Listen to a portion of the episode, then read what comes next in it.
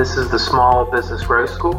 If you have a mom and pop business that you'd like to grow, this podcast is for you.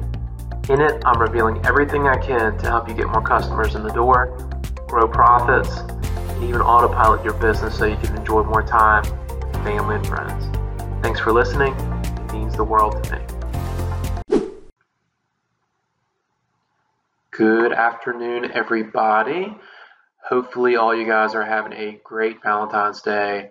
Um, I just got back home. Um, my wife, she likes to go all out. So I woke up this morning and oh my God, my whole living room was covered with balloons, with um, toys and donuts, and my son was just spoiled rotten.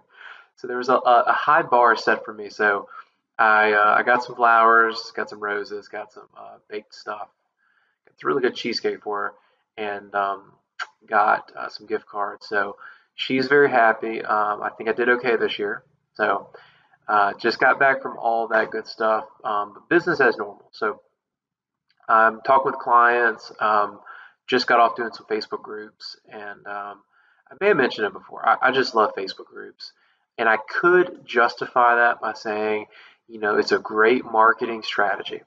That would be true, but I just really like it though because I am a business nerd and I get to connect with other business owners, and it gives me a good gauge of my market. So um, I, I am very honest. If someone wants to grow a large company with 500 employees and get to 10 million, that's not what I do.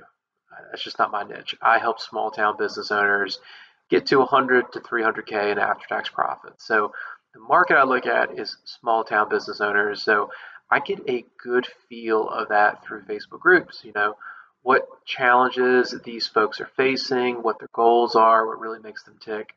And one tool that I use a lot is polls. So I use a lot of them, and one of my favorite polls that gives me a lot of insight to what's going on is um, asking them what are some things that your business businesses are dealing with. So a very open-ended question and I'll leave options open so they can put different answers down. I'll put someone there that I think they may give me, and um, I get some interesting, uh, interesting responses. But there is one common one.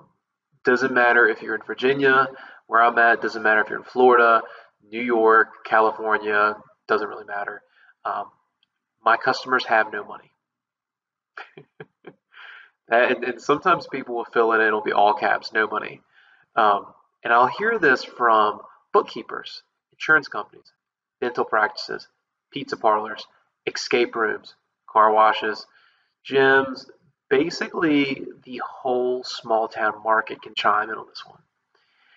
And is it that people in small towns, or just any town for that matter, just don't have money? Maybe, but it's highly unlikely. So let's go back to a rule that I have and it's a, a very solid rule that I give people, and they should definitely go through this rule and apply it to their business when they're starting a brand new business. But the rule is do not market to people that do not have money. So I'll say that one more time. Do not market to people that do not have money. It seems like a simple thing, but so many people break that rule and they turn out not having a business as profitable. It, it leads to so much stress on the family. They have to, you know, go out of business. They waste all this money.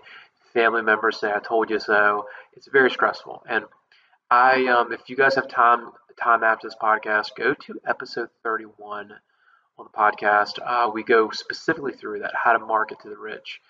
But um, yes, like you do want to go after the wealthy with your business, but more important than that, you don't necessarily just have to go after the wealthy. Just go after people that can afford your business with your marketing. So, a simple way to determine if people, if your customers are truly broke and you don't have your market to support you, is look around in your county and look at the surrounding counties of where you're at. Is your business or a very similar business operational? So, do you have competition? Some people say competition is bad, but I actually really enjoy. I think it's a, a great sign that you have some competition. Not should be fully saturated, but some competition that's been around for a long time shows that that business idea, if you're opening up a similar business, is viable. So if you see a similar business, um, so let me actually back up a little bit. So if you do not see a similar business around you or in your county, it's very risky. And it may very well be that the people that you're going after with your business just don't have money to support it. Real quick, guys, if you could think about how you found out about this podcast, somebody probably tweeted about it, told you about it, shared on Facebook, Instagram, you know, or something like that. Only way that this thing grows is through word of mouth. I don't do any paid ads for the podcast or do any sponsorships. It's my only ask that you can exact same way. So if it was a review or a post, if you spend just a few seconds doing that, it would really mean the world to me and you'll throw out some good karma for another small town business owner in the process. Or don't want to support it. Um, I'll give you an example. I had a client uh, probably six, eight months ago. They had this really cool idea where they wanted to open up an ice cream shop. And it was a small town business, and they started up. I got a hold of them and they were at the beginning stages and we found out that there was no local ice cream shops. And when we did a very extensive polling of the town. No one really wanted it. No one would go to see it and it was insanely risky. Now is there a small chance that it could have succeeded? Yes but it was insanely risky and it would have been a high um, likelihood that the customers around them would want it or I, don't think in that case they could have wouldn't want to afford it or couldn't afford it, but they just didn't want it. So that rule will tell you if your business idea, if people want it, and also if they can afford it.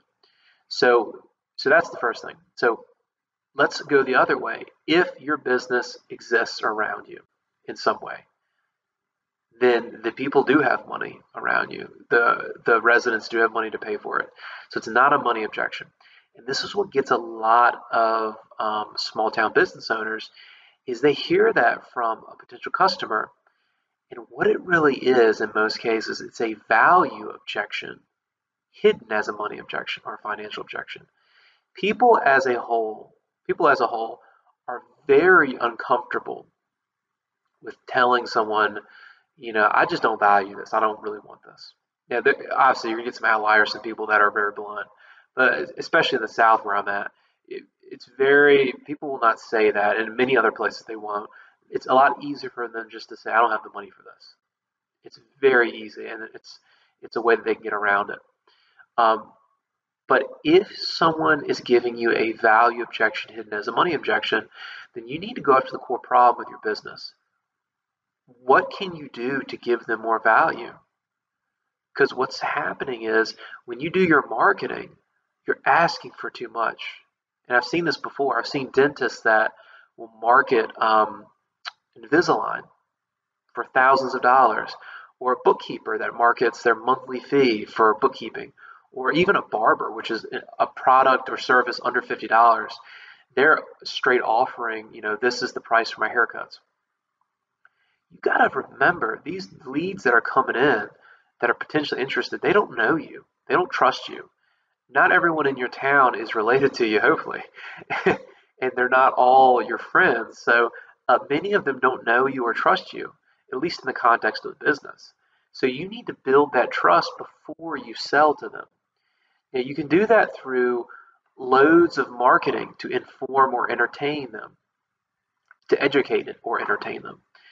And then you can offer a lead magnet, which is something that I love using on any businesses, even the lower price businesses. Um, for example, that same bookkeeper, instead of marketing the price of their monthly fee, they could market a free consultation call where they can get on the phone with the person and see where, where their finances are at, what their biggest concerns are, what their goals are with the bookkeeping. Um, or if you have a pizza parlor, same thing. Don't market your pizza. Market a promo, so a buy one, get one free offer. Or if you're a pressure washing company, offer a free quote where you come down, look at the house, look at the job, see what their issues are, what type of techniques you'd use. And then all of those examples, you have given that customer value. And you and in turn, you have gotten you have exchanged something already. It's not cash. You've exchanged your value for their trust. Now, That's the tip of the iceberg. And you can look at more podcast episodes and, and more blog posts. There's more ways you can offer value and reduce your customers' perceived risk. But you, I can go on for days and days and days and days and days about, and I, I love doing this with um, owners, how I can look at any business and figure out ways that you can provide more value, and reduce the perceived risk. If you do that, you win. You win as a small town business owner. Provide value, reduce risk. Before they buy, during they buy, during the purchase, and after they buy. Um, so start there, and above all else, please build that relationship with your customers. It's a prerequisite for a small business, and really it's our superpower as small town business owners. You can build up an even more personal connection with your customers being in a small town niche as compared to the big box companies. Um, and if you do that, it is it is basically a recipe for a long and profitable small business. So that's it for today. I will hop on a uh, podcast episode uh, probably within a day or two, and I'll chat with y'all soon. Thanks for listening to the Small Business Growth School. If you're brand new to my world, head over to arnansisson.com. That's A R N A N S I S S O N.com. Here you can get started with my value ladder report. This is a completely free guide that will give you my five best steps that will get you more customers in the door and also get you some profits in the process. Or if you're listening to this show for a while and you like what you hear, you think that you can benefit from this type of help to accelerate the growth and profitability of your business, please reach out to me at sissononline at gmail.com and tell me exactly what you're looking for. And by the way, if you know someone that would benefit from today's show, please share it with them. You can also find all these details over in today's show notes. Until next time, have a wonderful